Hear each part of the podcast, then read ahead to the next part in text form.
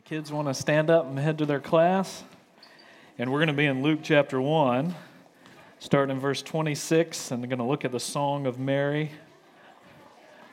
So, as the kids make their way, everyone else can, if you have your Bibles, be turning to chapter 1 of Luke. And we're going to look at verse 26 all the way till 56. So, a good chunk. So, I'm going to start reading it now as they make a way. So, you can start tuning your ear to hear. In the sixth month of Elizabeth's pregnancy, God sent the angel Gabriel to Nazareth, a town in Galilee, to a virgin pledged to be married to a man named Joseph, a descendant of David. And the virgin's name was Mary. And the angel went to her and said, Greetings, you who are highly favored. The Lord is with you. And Mary was greatly troubled at his words and wondered what kind of greeting this might be. But the angel said to her, Do not be afraid, Mary. You have found favor with God. You will conceive and give birth to a son, and you are to call him Jesus. He will be great and will be called the Son of the Most High, and the Lord God will give him the throne of his father David, and he will reign over Jacob's descendants forever, and his kingdom will never end. And how will this be, Mary asked, since I'm a virgin? And the angel answered, The Holy Spirit will come on you, and the power of the Most High will overshadow you. So the Holy One to be born will be called the Son of God. And even Elizabeth, your relative, is going to have a child in her old age. And she who was said to be barren, unable to conceive, is in her sixth month. For no word from the Lord will ever fail. I am the Lord's servant, Mary said. May your word be to me fulfilled. And then the angel left her. And at that time, Mary got ready and hurried down to a town in the hill country of Judea, where she entered Zechariah's home and greeted Elizabeth. And when Elizabeth heard Mary's greeting, the baby in her womb and Elizabeth were filled with the Holy Spirit. And in a loud voice, she exclaimed, Blessed are you among women, and blessed is the child you will bear. But why am I so favored that the mother of my Lord would come to see me? And as soon as the sound of your greeting reached my ears, the baby in my womb leapt for joy. Blessed is she who has believed that the Lord would fulfill his promises to her. And then Mary said, My soul magnifies the Lord. My spirit rejoices in God my Savior, for he has been mindful of the humble state of his servant. From now on, all generations will call me blessed, for the mighty one has done great things for me. Holy is his name. His mercy extends to those who fear him from generation to generation. He has performed mighty deeds with his outstretched arm. He has scattered those who are proud in their inmost thoughts. He has brought down the rulers from their thrones and has lifted up the humble. He has filled with the hungry with good things, but the rich he has sent away empty. He has helped his servant Israel, remembering to be merciful to Abraham and to his descendants forever, just as he promised to our ancestors. And Mary stayed with Elizabeth for about three months and then returned home. So, this morning, we're looking at Mary's song, and probably for the last 20 years at least, the most asked question every Christmas season is What do you want for Christmas? or What do you want Santa to bring you? But maybe the second most asked question is Mary, did you know? And so, if you listen to Christian radio, you know that over the last 20 years, the, it's a modern Christmas classic has sprung up, and you can hear the song, Mary, Did You Know? You can hear it uh, everywhere. It's kind of like Christmas kudzu, it just kind of springs out of places. And it's asking, what did Mary know? And the story behind the song is pretty interesting. In 1984, uh, at Thomas Road Baptist Church, Jerry Falwell asked Mark Lowry, the singer comedian, to write the lyrics for their Living Christmas Tree. And so they had part of it's a drama, and so write the, the dialogue for uh, the drama.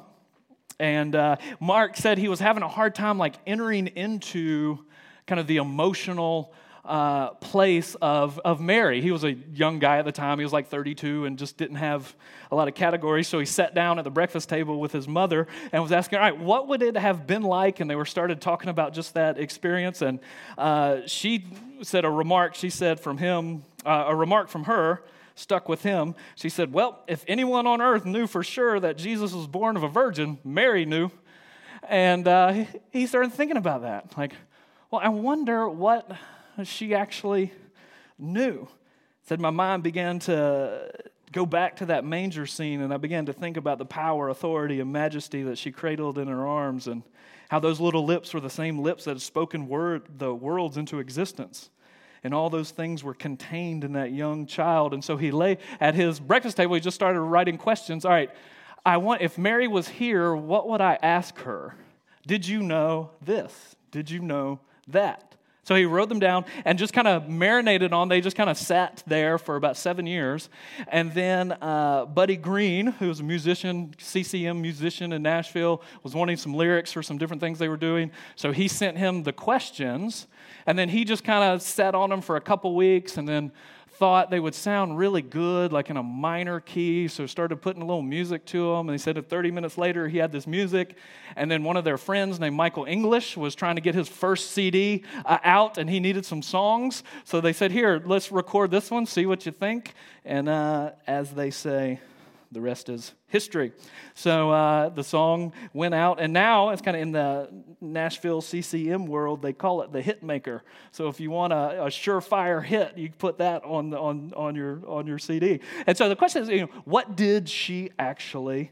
know. And in our text this morning, kind of say, kind of tongue in cheek, yes, she did know. She actually did know a lot of things. And so here are the things that she did know. And my aim this morning, what I want you to feel and experience this morning, is I want Mary's song to become our song.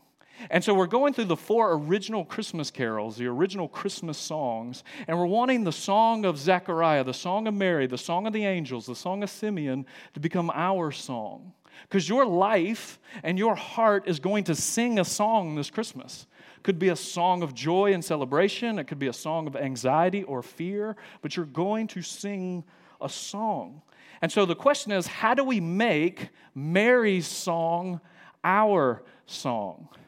I was telling uh, my six year old that what I wanted for her and what I was talking about this sermon is how to have a Merry Christmas. And she got a big kick out of that joke. So I don't know, I only have a certain window where the corny dad jokes are going to be funny. And so I'm going to try and utilize it and make as much hay in that, in that, in that time as I can. So I want you to have a Merry Christmas this morning. And the way we can do that is figure out how to get her song into us. Because her song is a song of hope, it's a song of triumph, it's a song of joy and confidence.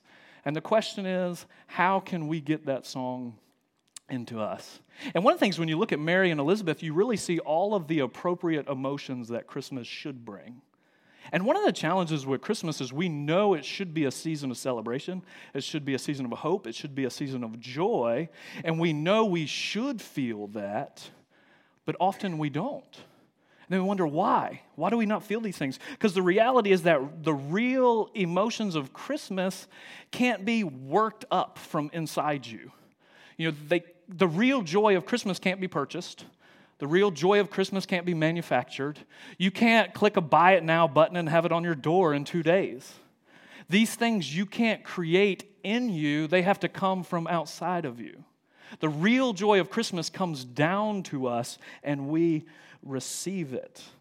So it's hard to get. True joy is a gift that comes down from above. So, what I want to do is kind of walk through this story, look at different pieces. We're going to focus primarily on her song, and then the question we're asking is how do we make this song our song?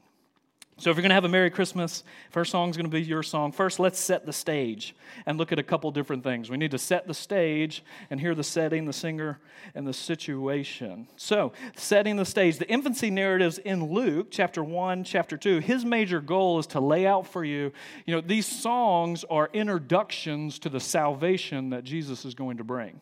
So, he's trying to get you um, kind of keyed in on the major action. And one of the things he does, Luke loves to give you two stories that you parallel so you can see the similarities and the differences to see what's going on. And so in the first chapter, he's paralleling the birth of John and the birth of Jesus. So the similarities is that both are born to godly women whose pregnancies seem impossible. Both have the same angel come and announce that the birth is coming. Both of them are told, Zechariah and Mary, not to be afraid. Each they're told they're going to have a son. They're each told the name for that son. They're each given a sign to confirm the word of the angel. But then there's some differences between uh, the sons. John is the forerunner who announces the fulfillment. Jesus is the fulfillment. John is the one who's born out of barrenness, but Jesus is born out of virginity. John is a prophet who speaks the word, but Jesus is the actual word. John points the way, Jesus is the way. And so these four great hymns in chapter 1 and chapter 2 kind of set the stage for help us to understand who he is and what he's come to do. And what's interesting is going through the history of worship, uh, the church for a thousand years have used these different songs, some in daily prayers, the song of Mary to begin your day, song of majesty of thanking the Lord, and the song of Simeon uh, to end your day. And now may your servant rest in peace, and use these songs to help bracket your day and bracket your life. So these songs are about how he, uh, he is here and he's going to redeem his people. So now let's look at the, the singer. Who sings this song?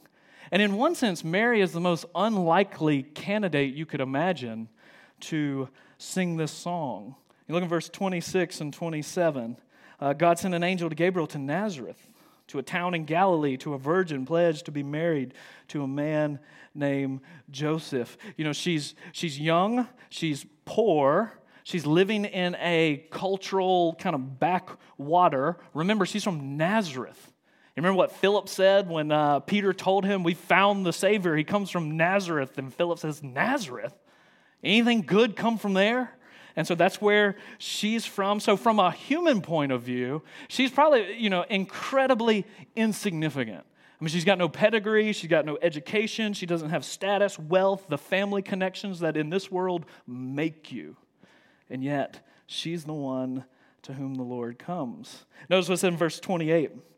You know, the Lord, the angel said to her, Greetings. Notice God's perspective of her. Like other 13 or 14 year old girls, and she was probably somewhere in the neighborhood, 13 to 16 ish, young, what we say, young teenager, somewhere in that range. Probably if, uh, if she came to the big city of Jerusalem and was surrounded by a sea of other 14 year old girls, she would probably get a lot of eye rolls a lot of, you know, look at the hillbilly, look at the hick. She wouldn't feel very confident or comfortable in that kind of world. But look at what God's opinion of her is in verse 28. Greetings, you who are highly favored. The Lord is with you. She has the Lord's favor and she has the Lord's presence. You who are highly favored, you've experienced the, uh, the grace of the Lord. It's on you, and He is with you.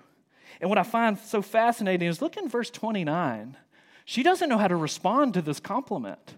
This angel has come, and maybe she's scared because it's an angel. That would be totally logical. But he says, Greetings, you highly favored. The Lord is with you. And it says that her soul is troubled, but it says she was troubled by the greeting. It's almost like she's like looking around, like, Is me? Is he talking to me? Highly favored me? And so, in one sense, is the most unlikely person. Now, let's look at her situation. Um, as soon as she hears this, the Lord gives her this incredible promise. The Holy Spirit's going to come upon you, His power is going to overshadow you. Uh, the, the Lord Himself is going to dwell in you, and this Son is going to be the fulfillment of the hopes and promises to, to David and your people. And then she responds in the classic, beautiful line in 38 I am the Lord's servant. May it be unto me according to your word. And then instantly in 39, she goes to Elizabeth. So she runs down to Elizabeth. Now, this is no, it's interesting. I wonder who she went with. I mean, 14 year old girl taking off. This is 60 miles alone through the hill country. And she goes to see her aunt, Elizabeth. And think about just the Lord's blessing or provision for Elizabeth and Mary in this interaction. Because Elizabeth has secluded herself in her home. She's pregnant for the first time. And her husband, who probably went, let's be honest, wouldn't be a whole lot of help anyway, but he's even less helpful now because he can't see or, or he can't hear or speak. And so she's alone. And then here comes Mary. And what the beautiful thing about this image is both Mary and Elizabeth, they needed one another. They needed one another. And then when they come and encounter, there's this beautiful scene of this joy that comes because the Holy Spirit's there and Christ is there, even if it's just in kind of in the womb. And John in the womb, he noticed or he recognizes and he leaps for joy. And you see at this very beginning the joy that the gospel's to bring. It comes bringing joy when he arrives. But what I find so interesting is that each stage in Mary's life, there's someone who's there with her. You know what she she probably thought she was going to Elizabeth to help her, but more than likely she received more help than she got. I mean, in her own life, she needs the wisdom of Elizabeth. She needs the support of Elizabeth. She needs her perspective. And this is one of the great ministries that we have with one another. And uh, I find it fascinating that in each stage of Mary's life, there's someone there with her to encourage her, walk with her. Elizabeth here. Then in chapter 2, Anna will come along with her at the temple and be with her. When she's at the cross, John, uh, Jesus gives her John to take care of her. And I think the reality is um, if you're a Mary in this room, do you realize you need that? Like, you need people in your life to bring wisdom, perspective, support. Or maybe you're Elizabeth in this room and do you realize you need to give that? Maybe you have the wisdom, the perspective, the ability to support. Uh, they need each other. Mary needs Elizabeth, Elizabeth needs Mary. And so they come together. And then um, there's this, this song. Now let's move into Mary's uh, song. So if, if her song is going to be the song in your heart this Christmas, kind of got to set the stage so you can see what's happening, but then you got to hear the song and know what the song is about. And this has we there's a Latin name for this, the Magnificat, which means majesty, to magnify, to glorify, and that comes from the first words, my soul magnifies the Lord. My soul glorifies him. I exalt him, and my spirit rejoices within me. And so notice just part of the structure, verse 47 through 49, she sings about what God has done for her, what he's done for me. My soul magnifies the Lord, my spirit rejoices in God my Savior. For he has been mindful of the humble state of his servant. He's looked, he's seen me and now on all generations will call me blessed. So she praises God for what he's done for her. And then 50 through 53, she shifts to what he, he's going to do in general. His mercy extends to those who fear him from generation to generation. He's performed mighty deeds with his arm. 52, he's brought down rulers from their thrones. He's filled the hungry with good things. And then 54 and 55, she shifts to what he's done for his servants in, in plural, his people throughout uh, their history. And so there's three things I want you to notice and kind of key in on. Because if her song's going to be your song, there's three things that she knew about the Lord that had gripped her heart. And if you're going to sing a song of joy and hope and confidence this Christmas, you'll need to know those three things as well. And we want these things to grip our heart as well. So, the first thing that gripped her heart that caused her to sing this song is that she praises God for what he does with his eyes. Kind of three things you can see in the song what he does with his eyes, what he does with his arm, then what he says with his mouth. But first, what he does with his eyes. He watches over his servant. See that in verse 48. He's been mindful, he looks. Isn't it interesting that the first line of her song of praise is that he sees? He sees me. And as I was thinking about this week, I'm a little kind of my academic training is in history and as a historian. One thing I don't like is when modern people impose their issues on people of the past. So, like when I'm watching The Lord of the Rings, it drives me crazy. Like in the third movie, where uh, they have this the dramatic scene where uh, Elrond is is trying to convince Aragorn to not, uh, you know, become the man he was meant to be. He has this emotional, personal, existential crisis where he's fleeing from his identity and quit hiding and be the man you're supposed to be, kind of thing. That's not in the book at all. That's a 20th century, you know, kind of imposition on, and Tolkien was too smart to have that. And so, as I was thinking about this, I don't want to do this now to Mary to impose 21st century 13 year old girl angst on her. But I wonder what was she feeling I mean, really, what was it like? What did she know? I mean, did she really sense the first thing she praises the Lord for is He sees me?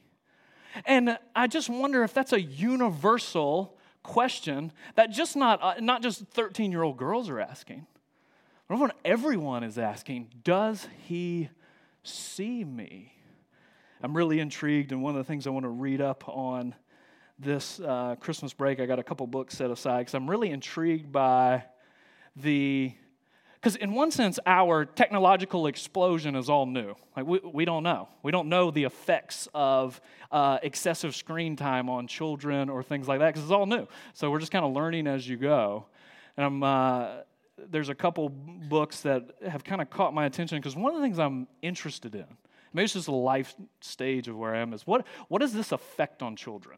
Like how does it affect them? And one of the, the sad things in our current culture is the incredible spike in depression among uh, 13 to 17 year old girls. Then asking why. There's a couple interesting books that are wrestling with that. One that I'm intrigued by is called The Coddling of the American Mind. Uh, by Jonathan Haidt, and I was listening to an interview with him, and he was talking about how, all right, you know, every every 14 year old girl is already hypersensitive and aware of how people around her are viewing her. And says, you know, you give boys like smartphones and things, bad things can happen. They get like a Fortnite, you know, they play Fortnite all the time. But what do girls do? They get on these social, you know, social, uh, social things where they're constantly uh, having their status in their community either affirmed or brought down and it creates a certain type of neurotic tendencies. And it reminded me, I was listening to this interview by a politician, and he was talking about the different ways our political order is, you know, kind of broken and some of the things that we need to do to fix it. And he says one of the challenges is kind of in the political world now, we're always um, campaigning and never get to legislate. And he says, if you're always, cam-, he said, what campaigning is like, when you're campaigning, it creates this neurotic tendency where you're constantly looking around, like, how am I doing? How am I doing? Or people, like, what are my opinion polls? Do people like me? Are they approving of what I'm saying? And he says, it's awful because you become so, like, self obsessed. And, uh, and, and he says, it's terrible what it does to you. And then his, his daughter heard him say that, and she started laughing, and she goes, Dad, welcome to ninth grade. That's just life. And I, and I wonder, you know, what the first thing that Mary praises the Lord for is that he sees me. And here I was, I thought I was an insignificant person in an insignificant place doing insignificant things, and he sees. His eyes are on me. And maybe that's what you need to know if you're going to have a Merry Christmas this morning. If her song is going to be your song, maybe your head has hit the pillow and you've wondered, does anybody see, know, or care? And then this is the word that comes to her He sees. And the next thing I think is fascinating in the same kind of vein, look at 49 and 50. It says, Look what he's supplied. He sees and he's supplied. He's supplied a name, a legacy. From now on, he's done something for me that generation after generation are going to call me blessed. He's done this extraordinary thing for me, and it lifts her soul up. Now, you might be thinking, well, yeah, Mary was kind of unique. I mean, here she was, you know, if, if an angel came into my living room and started telling me these things, I might sing for joy too. But I don't get to hear from an angel. You might even think, all I get to hear from is you. I just come here and hear you. And that's, that's, that's much worse than an angel. So, granted, I grant you that. But notice what causes Mary her joy is her joy comes from the fact that the Holy Spirit uh, is going to overshadow her, and then actually Christ is going to dwell in her. I mean, we could say, all right, she had the Holy Spirit overshadowing her, and Christ Himself was dwelling in her. If I had that, I'd be happy too. But then remember in John, before Jesus leaves, He tells the disciples, it's actually for your good that I go away. Because if I don't leave, then the Holy Spirit can't come. And then the Holy Spirit gets poured out on Pentecost. And one thing Paul reminds believers over and over your hope of glory is Christ in you. So maybe we have more access to the reality that Mary experienced than we often think. Because as believers, the reality is that the Holy Spirit uh, overshadows us, and Christ actually does, by faith, dwell in us. And so if we're going to have a Merry Christmas and sing her song, we got to know we're actually experiencing the same reality that caused her to sing Christ in you. That's the hope of glory. So her soul magnifies the Lord because he sees her and he supplies exactly what she needs. But notice the next thing, next thing what his arm does 51, 52, 53. What he does with his arm. And here you see this great reversal. And I kind of love this. there's a kind of teenage kind of punk rock edge to this element of the song. And I don't know if anybody's ever connected punk rock to the Magnificat, because normally they don't go together, but there is a certain edge here. And listen, which says, He's performed mighty deeds with his arm. He's scattered those who are proud in their inmost thoughts. He's brought down the rulers from their thrones and lifted up the humble. He has filled the hungry with good things, but he has sent away the rich empty. And what she's doing is there's these are the three great prides of worldly life. And she's saying all these things are being flipped upside down. This pride of intellectual uh, achievement, philosophical knowledge, the pride, he's flipping it up. The pride of political power, he's flipping it upside down. The pride of worldly riches and wealth, he's flipping it all upside down. And the reality, one of the things that Christmas comes and tells us and does for us is, in one sense, our world is flipped upside down. And Christ is coming to turn it back over. You know, it's kind of like we live in a world where the price tags have all been put on the wrong things. And we don't, we, we don't know how to value the things that are truly value. We place too low a value on things that are really valuable and too high a valuable on things that aren't. Price tags have been all mixed up. I saw this past week this exchange. I was at this uh, uh, retail place shopping, taking some things back. And, and during Christmas, be kind to the minimum wage retailers. You know, they're, they're not making enough money to put up with people's stuff. And there was this, I felt so bad for this poor little girl because she was just sitting there. And it was so obvious the people in front of me were just trying to scam her and they were being rude and obnoxious. And it was obvious they had taken price tags from a, a lower priced item and had put it on a higher priced item. And they were upset that they weren't honoring the price that they swindled. And they were arguing with her and saying, hey, if this was Walmart, they would just give us to us for that price. And she's like, that's not Walmart. And that's exactly what they had done. And I thought, this is a perfect illustration of our world. You know, we live in a world where the, the price tags are all mixed up. We're highly valuing things we shouldn't and too lowly valuing other things. And what Mary does is she celebrates the fact that these great, th- three great things are being reordered, readjusted, reevaluated. The pride of the intellect in verse 51, the pride of position and power, the pride of wealth in 53. Because one of the things he's doing is showing us what really matters. I mean, can these things really substitute for his presence? The song of Mary celebrates that he is with me no matter what. And all of these things political power, position, wealth these things can't satisfy me if he, is, if he sees and he acts. But notice who he sees and acts for is for the humble in 52. He has come to help and to heal and to act for the humble. You know, the reality is you can either be humble or be humbled. But if you're going to experience his grace and power, you got to, uh, that's who it comes to. And so it's a classic text like in Jeremiah 9 where the Lord says, Don't let the wise man boast in his wisdom, or the strong man in his strength, or the rich man in his riches. But if you want to boast, boast that you know me. You know the living Lord. And all of these three things, these are gifts given to God's people and given to the world to uh, serve and help others. But then when they become the idols, they're getting torn down. So, by the power of his hand, he's bringing this great reversal. But then notice the third thing that causes her to sing is what he does with the power of his mouth or his word. What does he say? Look 54. He has helped his servant Israel, remembering to be merciful to Abraham and his descendants forever, just as he promised to our ancestors. Saying he's remembered his promise to us. And in this child, all of his promises are coming true. And what I find so amazing here is that she's holding on to a hope that was given to Abraham 2,000 years before she was born. She is remembering a promise made to him 2,000 years ago. Could you imagine hearing a promise that's been passed down through your people and your family for 2,000 years and you still believing it? It's almost like you've heard a promise like someone say, um, In my father's house are many rooms. And if it weren't so, I wouldn't have told you.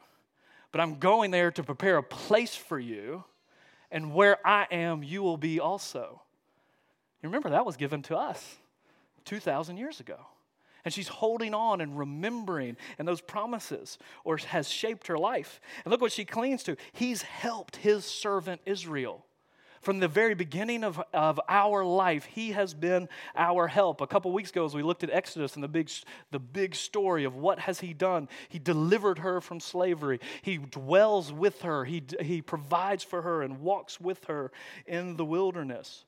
And some of the images that the Old Testament uses of how the Lord helps Israel is He's like a caring physician who heals the brokenhearted and puts them back together again. He's like the mighty king who protects them when their enemy comes. He's like the tender mother who, who raises them and nurses them and pro- provides for them. And so, what she's celebrating is that all of God's promises are yes in this child. But really, the thing I wonder did she really know? Is did Mary really know how that yes was going to come? All of his promises are yes in this child, but that yes actually is only coming through the cross. That's how they come. All his promises are yes in Christ, but the path to get to their fulfillment is going to go through the cross. And did she really know that path? And I wonder, and I find so interesting that at the very beginning of Jesus' life, did you notice in verse 38, it's this beautiful acceptance and declaration whatever the Lord wills, I will do. I am the Lord's servant. May your word be to me fulfilled. And in one sense, Jesus' earthly life began with that declaration. And then I wonder if she knew that his life would end with the same declaration. You could paraphrase what she said, Not my will be done, but thine.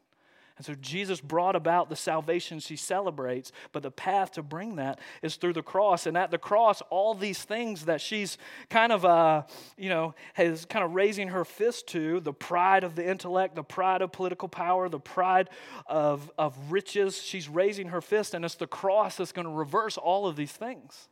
So it's actually at the cross where he inverts the pride of our intellect and shows us where real wisdom is found. And one of the things Paul says is that to the, to the world, to the Greeks, the cross is utter folly, foolishness. But to us, it's the wisdom of God. Because we see salvation could come no other way. And so it's the wisdom. And in the very beginning, that's what Matthew wants us to know. From the very beginning of Jesus' life, wise men sought him because that's what wise men do. They seek him. And so it shows us what real wisdom is. It also shows us what real power is. So in our world, we think power is being strong, it's being mighty, it's, it's pushing down those who are below us or weak. But here, what she's celebrating is that real uh, Christmas points us to the path of real power, and that His power is made perfect through our weakness. And now, through His presence, we can learn the secret of what it means to be content. Whether we are full or empty, we can do all things through Christ who gives us strength. Can have that power, real power. And then he also reverses the pride of what real riches are. Because the gift, if you want to have a Merry Christmas, is to see what real riches are. One of my favorite ways to illustrate this is a line from John Bunyan, who was a great Baptist pastor in the 17th century who was, uh, wrote The Pilgrim's Progress, which is one of the most famous you know, books written in English.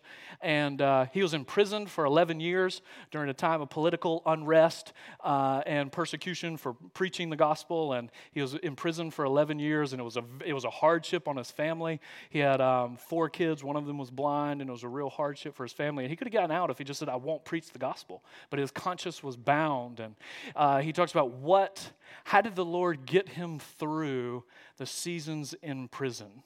And in the darkness. Their prisons were not places you would want to spend, you know, 40 minutes in, much less 11 years. He says this beautiful quote where he says, I tell thee, friend, God hath allowed me to lay hold of such precious promises that I would not have them out of the Bible for all of the gold that could lie between London and York piled to the stars. As he laid hold of promises that became so precious to him in his moment of darkness, in his moment of need, that he would not trade those for all of the gold and silver between London and York piled to the stars. And do you have promises like that in your life? Do you have promises And if you do, do you know how rich you are this Christmas? I mean, are there certain realities that you would not trade for all of the dollars between Lake Nona and downtown piled to the stars? I mean, you are rich. Do you have promises like you know in moments of anxiety and worry that you know the Lord is my shepherd? And then in moments of envy, do you know I shall not want? Do you know that he who has begun a good work in you will be faithful to complete it? So don't doubt or worry. Do you have can you cling to the promises of now to him who is able to do immeasurably more than all you could ever ask or think? Have you heard the promises to come to me, all you who are weary and heavy laden, and I will give you rest for your souls? And once those promises grip you, they become the most treasured possessions you own.